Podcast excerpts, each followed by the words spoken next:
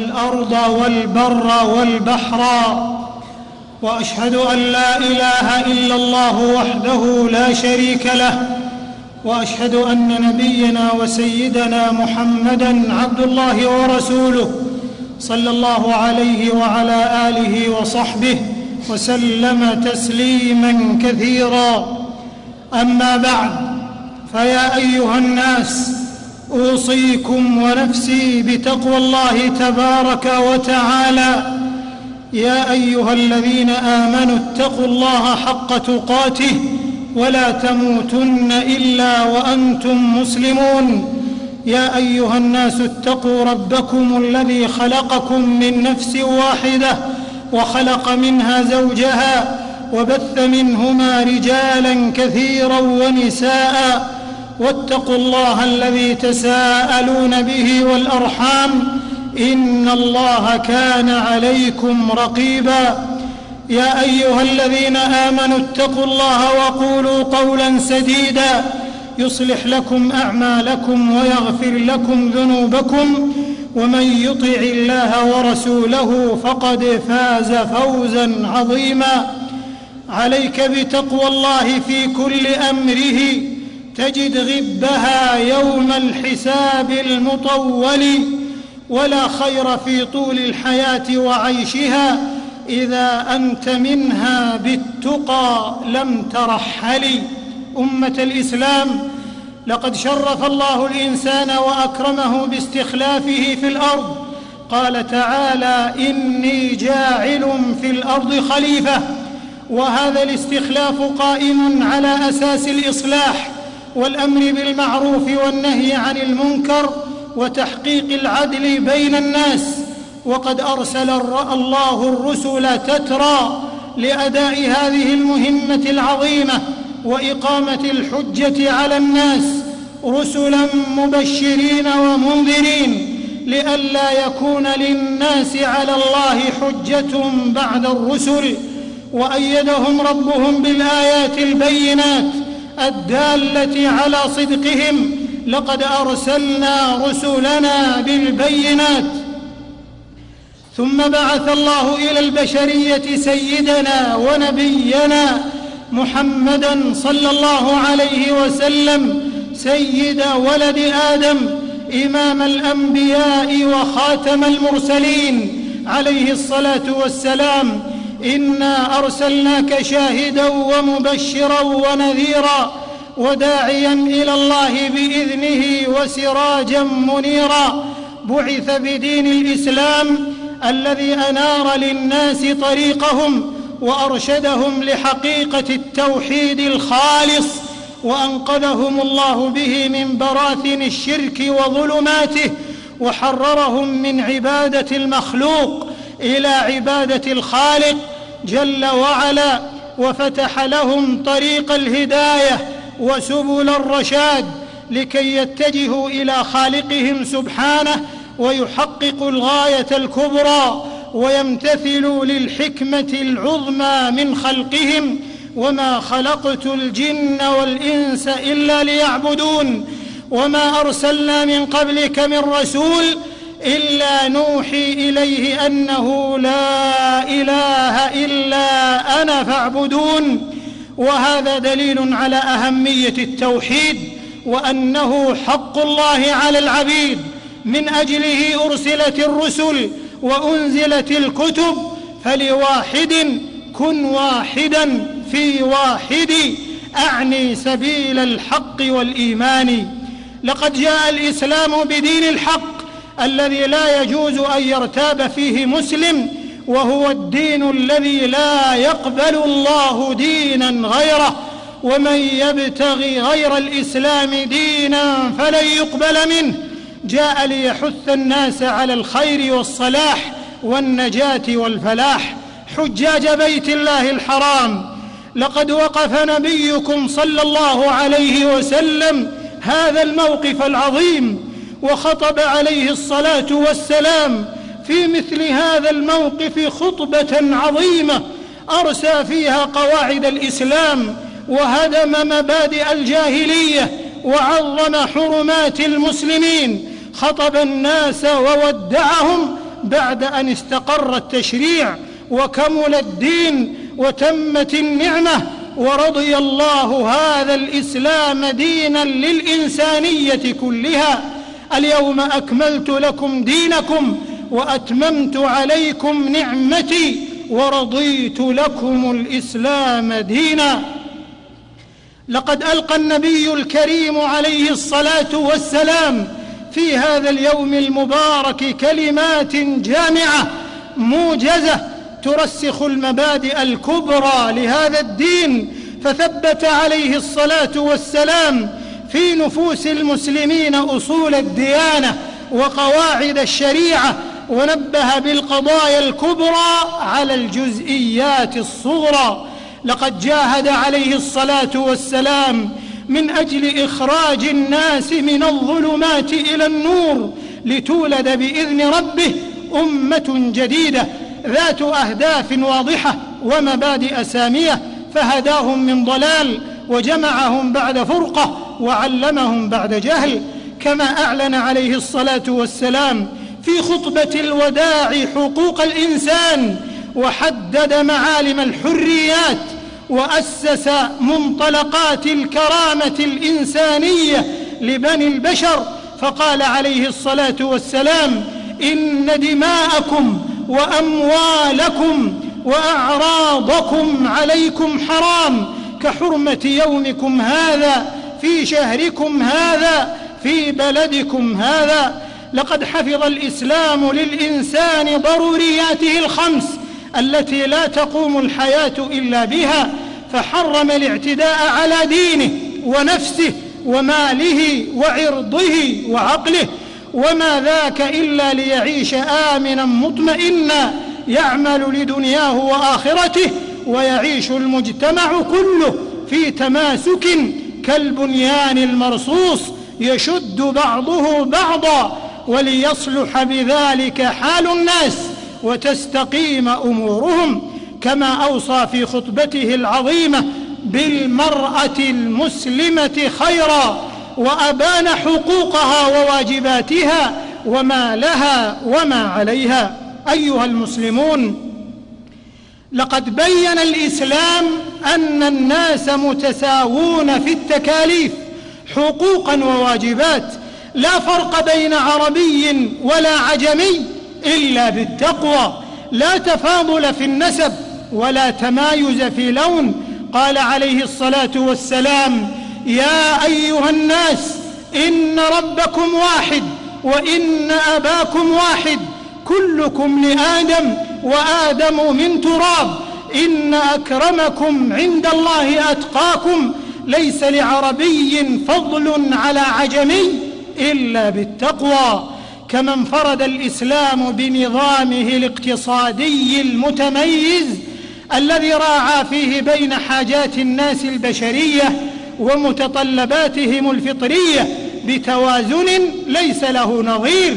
وابتغ فيما آتاك الله الدار الآخرة ولا تنس نصيبك من الدنيا وأحسن كما أحسن الله إليك ولا تبغ الفساد في الأرض.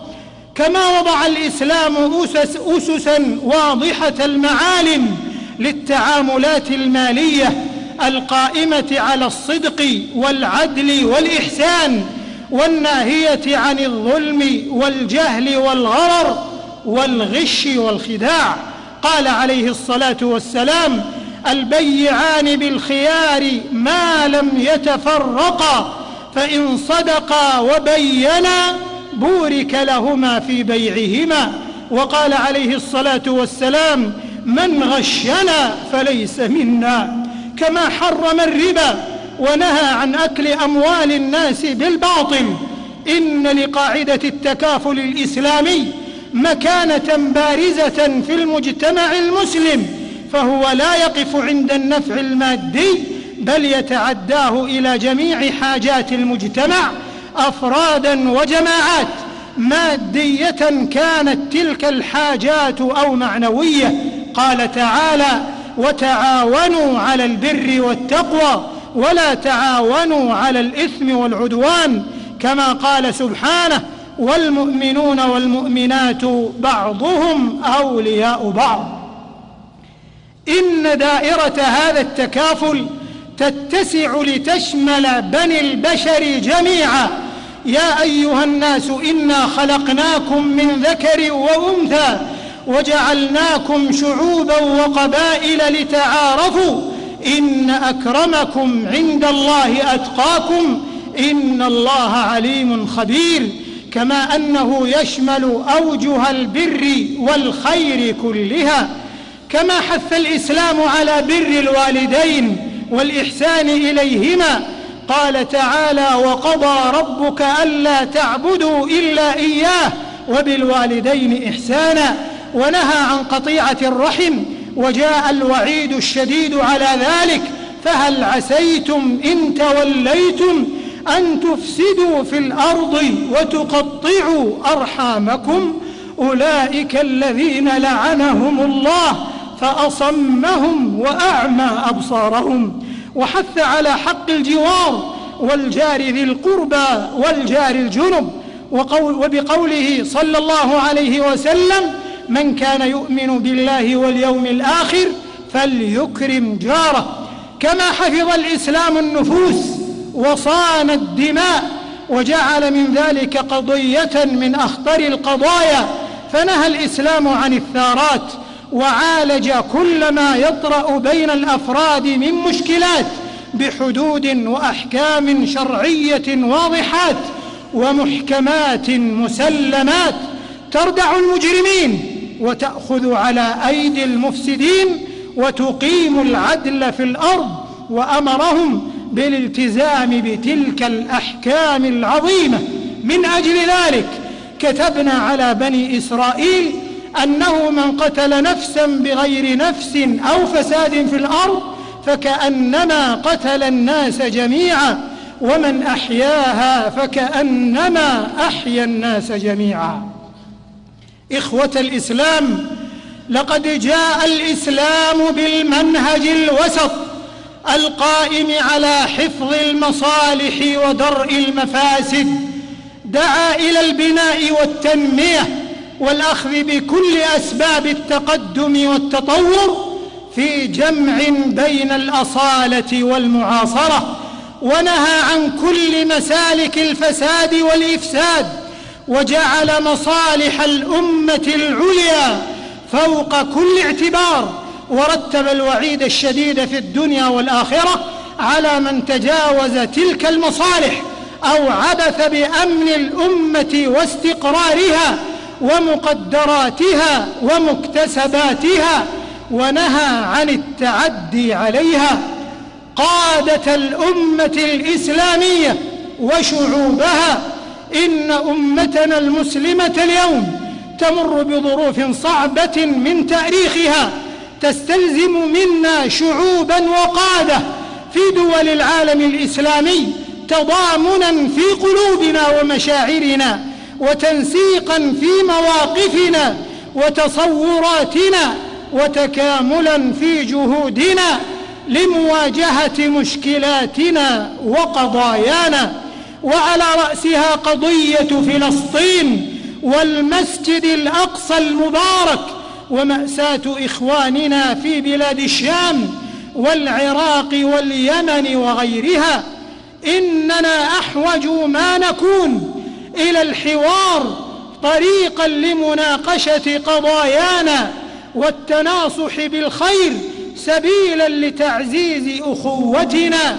إنما المؤمنون إخوة وإن علينا أن ندرك جميعا أن إصلاح مجتمعاتنا وحفظ أمن أمتنا ووحدتها وصيانة مقدراتها منوط بتعاون الشعوب مع قادتهم والرعايا مع رعاتهم وبالالتفاف حولهم وأن على القادة المسلمين أن يستشعروا عظم الأمانة والمسؤولية وأن عليهم معالجة كل ما يطرأ من مسببات الفرقة والاختلاف بالاحتواء والحوار والإنصاف ورفع الظلم عن المظلومين. أمة الإسلام إن العدل قاعدة الشرع الحنيف وهو الميزان المستقيم وهو رسالة المرسلين وهو أمر رب العالمين. إن الله يأمر بالعدل والإحسان. يا أيها الذين آمنوا كونوا قوامين بالقسط شهداء لله ولو على أنفسكم أو الوالدين والأقربين. لقد أرسلنا رسولنا بالبينات وأنزلنا معهم الكتاب والميزان ليقوم الناس بالقسط. لقد أرسل الإسلام قيمة العدل في كل نظمه وتشريعاته وما ذاك إلا لأهميته وجميل غاياته ففي العدل قوام البشرية وصلاحها وسعادتها وفيه خيرها وهدايتها وفلاحها وبالعدل يكثر الخير ويعم النماء وتطمئن نفوس الخلق وتستقر أحوال الناس. كما جاء الإسلام بإعزاز شعيرة الأمر بالمعروف والنهي عن المنكر. كنتم خير أمة أخرجت للناس تأمرون بالمعروف وتنهون عن المنكر وتؤمنون بالله.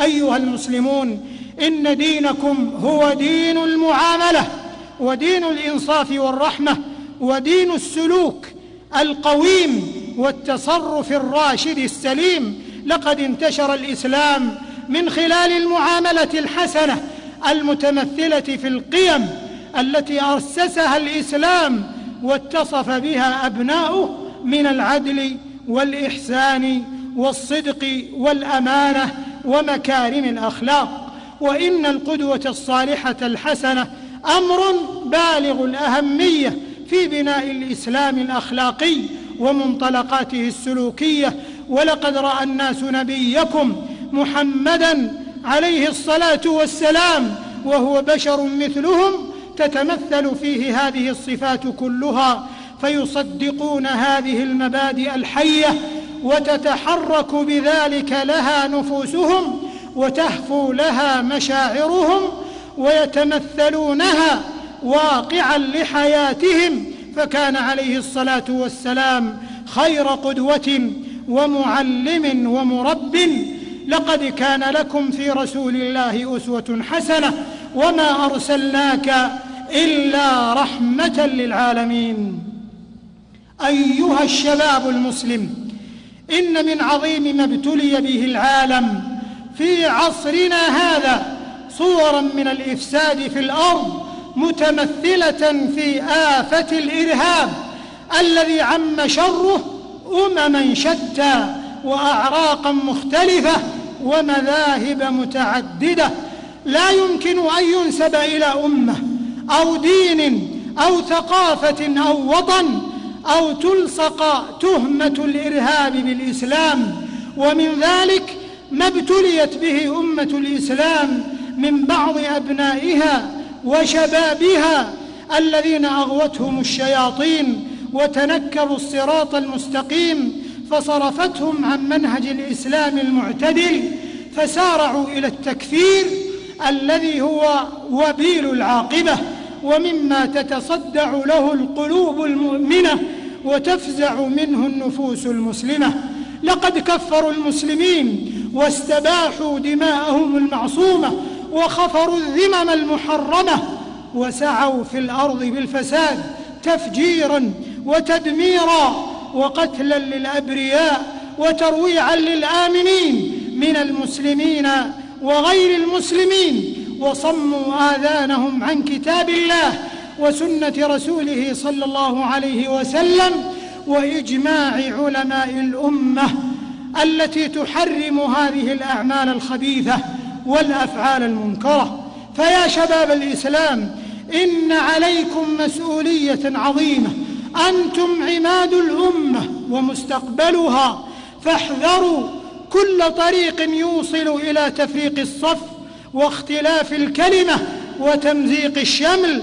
واعلموا أن من عوامل الزيغ والضلال في الأمة وهو الطامة العظمى والبلية الكبرى التسارع في تكفير أهل القبلة. فلقد حذر نبيكم صلى الله عليه وسلم بأعظم الزواجر وأبلغ المواعظ من ذلك الإثم العظيم. فأحيطوا أنفسكم يا رعاكم الله بتقوى الله في كل حين وبسلاح العلم والمعرفة وبالرجوع إلى علماء الأمة والأخذ عنهم بالأدلة والبراهين الواضحة. إن المؤمل فيكم عظيم فأظهروا للعالم محاسن دينكم وسماحته ورحمته وأخلاقه. كونوا خير قدوة واستغلوا أوقاتكم ووجهوا طاقاتكم لما فيه خير أمتكم وعز إسلامكم ونفعكم في دنياكم وأخراكم. أيها المربون إن الأخلاق الكريمة هي جوهر الرسالات السماوية وهي من مقاصد بعثة نبينا عليه الصلاة والسلام. قال تعالى هو الذي بعث في الأميين رسولا منهم يتلو عليهم آياته ويزكيهم.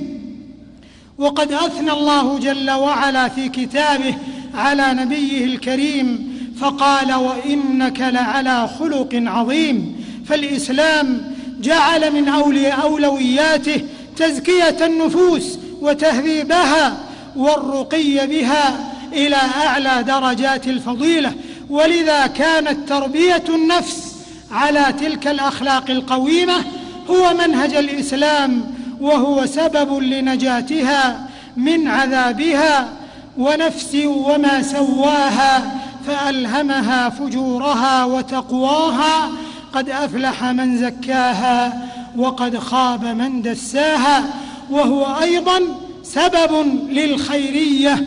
خيركم أحسنكم اخلاقا. إن بعض مجتمعات المسلمين اليوم تعاني من انفكاك كبير بين قيمها وسلوكيات أفرادها على نحو ينذر بخطورة المرحلة وصعوبة التحديات.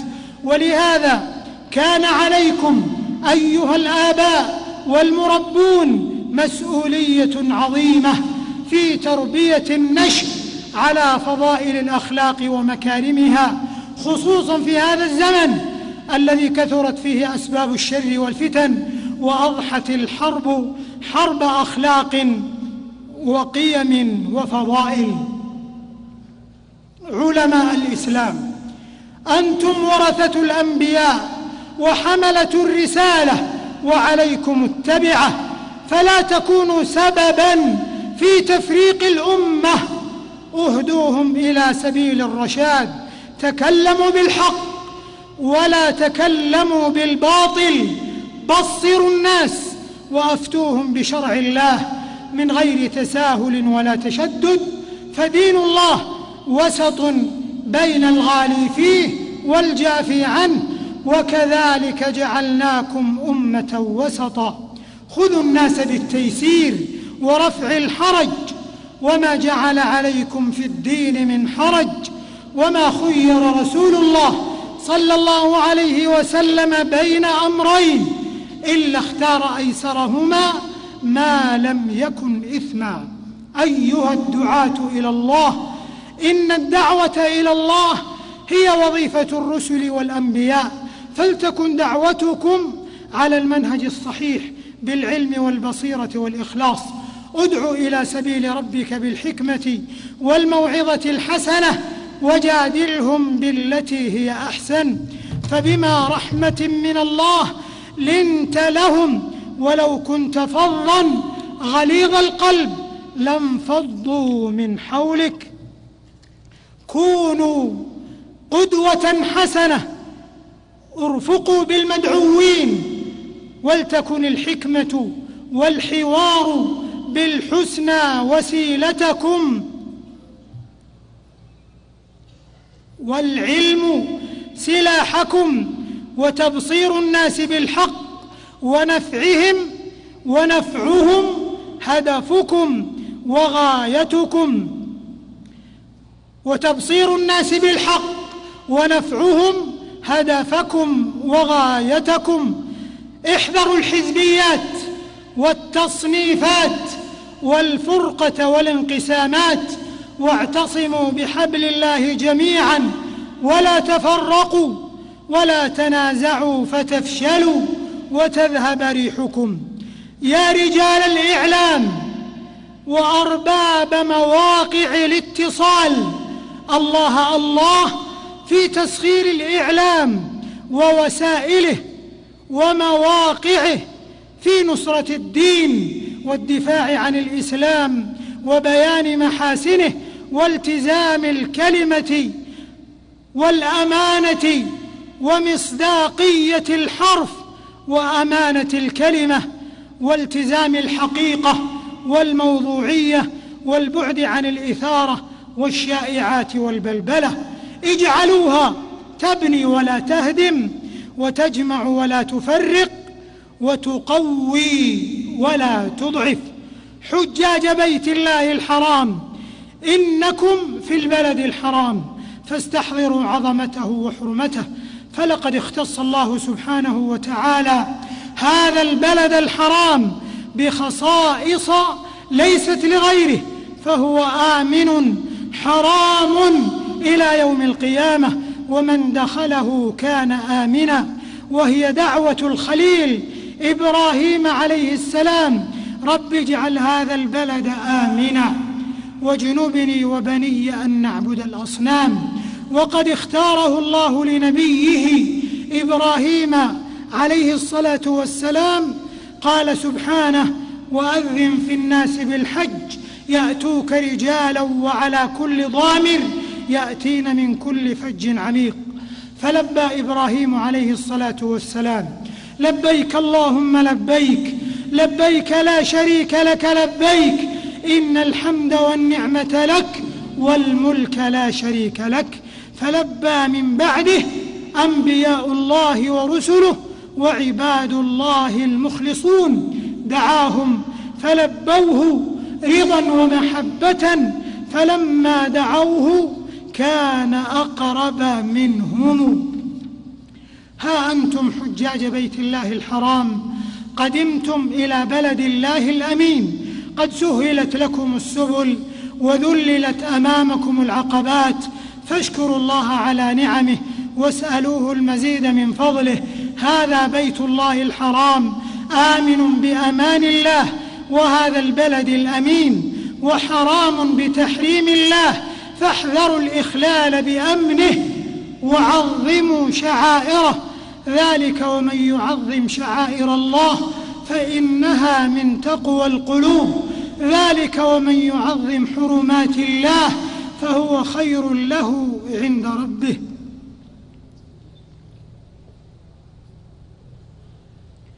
احذروا تكدير صفو شعائره ومشاعره ومن يرد فيه بإلحاد بظلم نذقه من عذاب أليم وإن أمن الحرمين وسلامة الحجيج خطوط حمراء لا يمكن تجاوزها برفع شعارات سياسية أو نعرات طائفية وإن من فضل الله على هذه البلاد أن هيأ لها قيادة حكيمة تشرفت بخدمة الحرمين الشريفين ورعايتهما ووفرت منظومة متكاملة من الخدمات والتسهيلات وبذلت الغالي والنفيس لينعم قاصدوهما بالأمن والأمان ويؤدوا مناسكهم بكل يسر وسهولة واطمئنان. فجزى الله خادم الحرمين الشريفين الملك سلمان بن عبد العزيز عن الإسلام والمسلمين خير الجزاء وبارك في مساعيه وجعل ذلك في ميزان حسناته وأمده بالصحة والعافية ووفقه ونائبيه وأعوانهم لما يحبه ويرضاه. كما ندعو لكل من شارك في تسهيل وتيسير سبل الحج وأعان على توفير الراحة والطمأنينة للحجاج وأداء مناسكهم بكل يسر وسهولة وفي مقدمتهم أمير الحج وأمير البلد الحرام.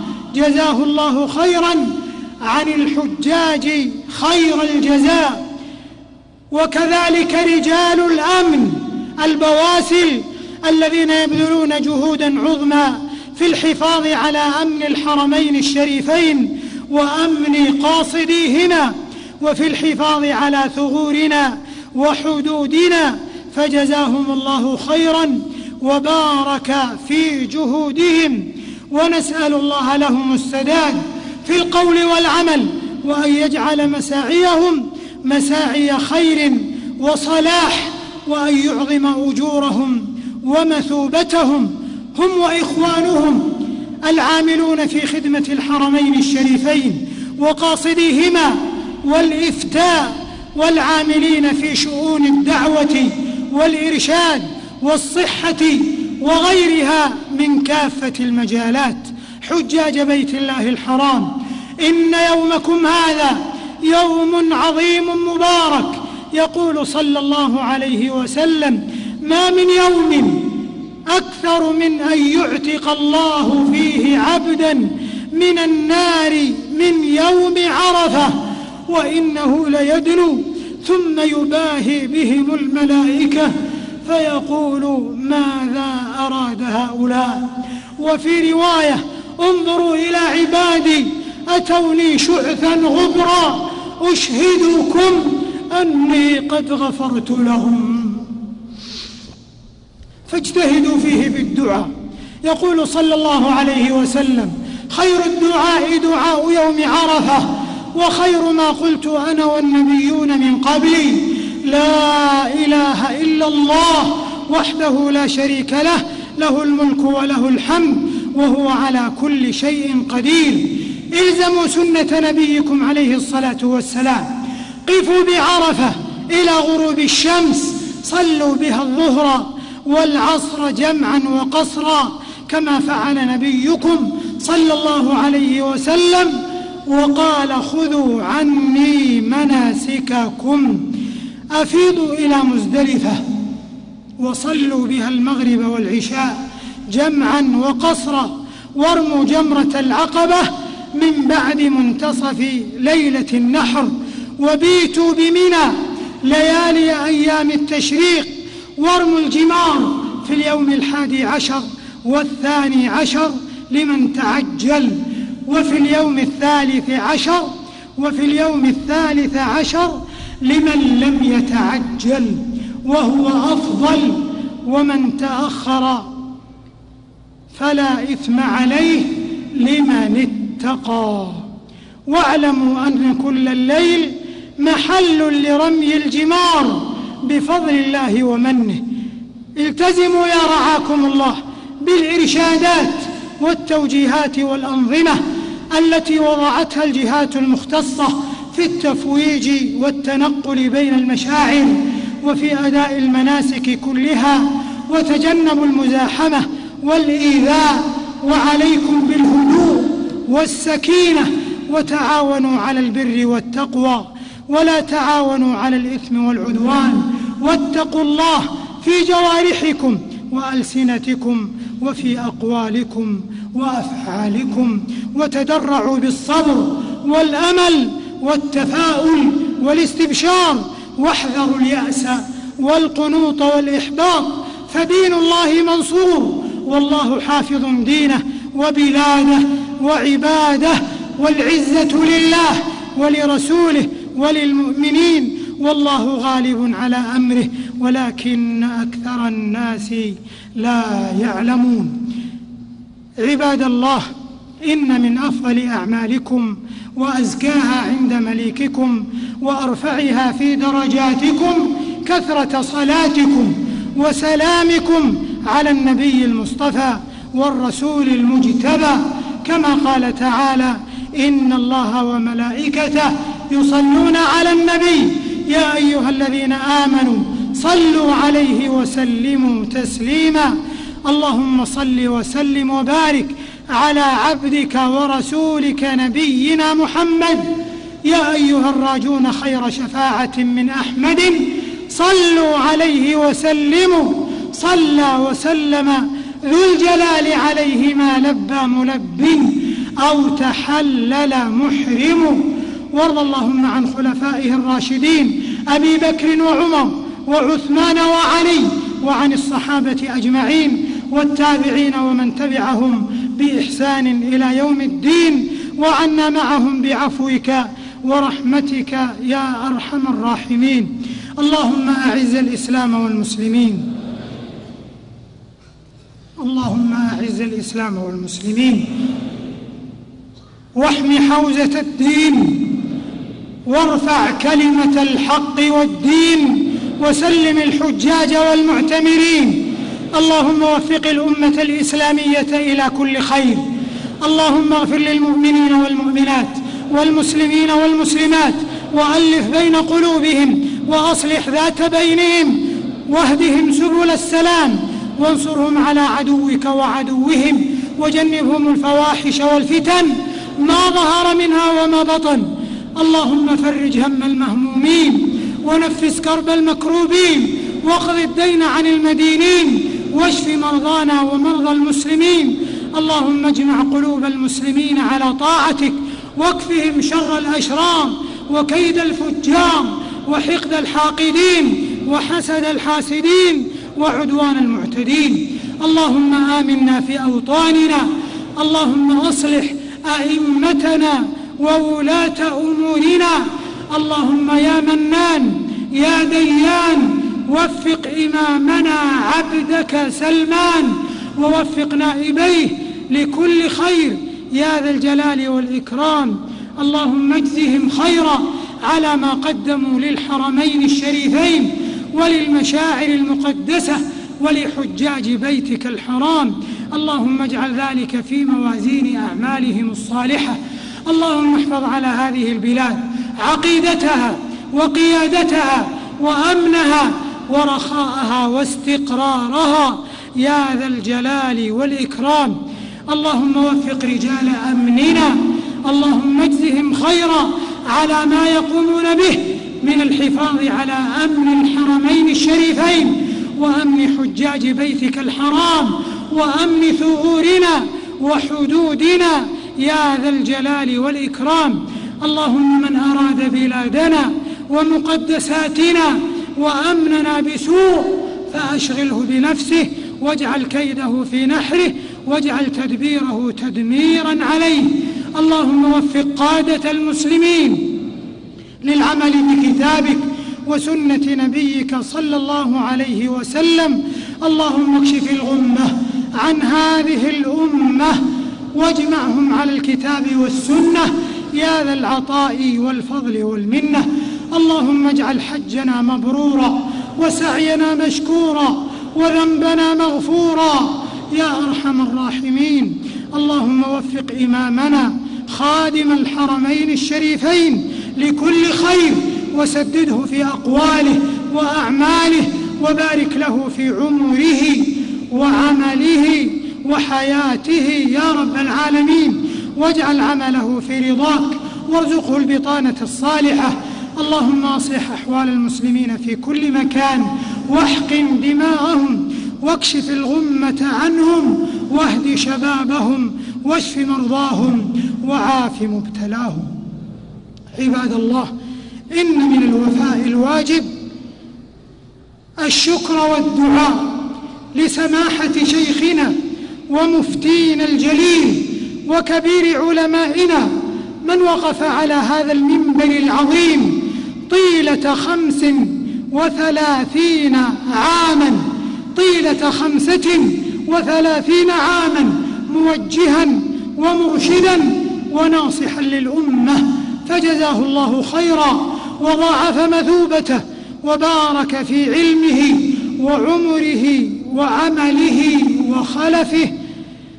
اللهم ما قسمت في هذا اليوم العظيم المبارك من خير وصحة وسلامة وسعة رزق وعتق من النار فاجعل لنا منه أوفر الحظ والنصيب واجعلنا ممن تباهي بهم الملائكة ويقال لهم انصرفوا مغفورا لكم. اللهم احقن دماء المسلمين.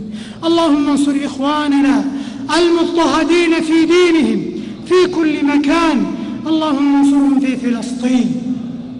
اللهم أنقذ المسجد الأقصى من المعتدين المحتلين. اللهم اجعله شامخا عزيزا إلى يوم الدين. اللهم كن لاخواننا في بلاد الشام اللهم إنهم منصورون مظلومون. فانصرهم يا ناصر المستضعفين وأصلح حال إخواننا في العراق وفي اليمن وفي آراكان وفي كل مكان. اللهم وفق رجال أمننا وأعز ديننا وانصر بلادنا واجعل بلادنا آمنة مطمئنة وسائر بلاد المسلمين. ربنا اغفر لنا ولإخواننا الذين سبقونا بالإيمان ولا تجعل في قلوبنا غلا للذين آمنوا. ربنا إنك رؤوف رحيم. ربنا آتنا في الدنيا حسنة وفي الآخرة حسنة وقنا عذاب النار. ربنا تقبل منا إنك أنت السميع العليم وتب علينا إنك أنت التواب الرحيم. واغفر لنا ولوالدينا ووالديهم وجميع المسلمين والمسلمات إنك سميع قريب مجيب الدعوات. سبحان ربك رب العزة عما يصفون وسلام على المرسلين والحمد لله رب العالمين.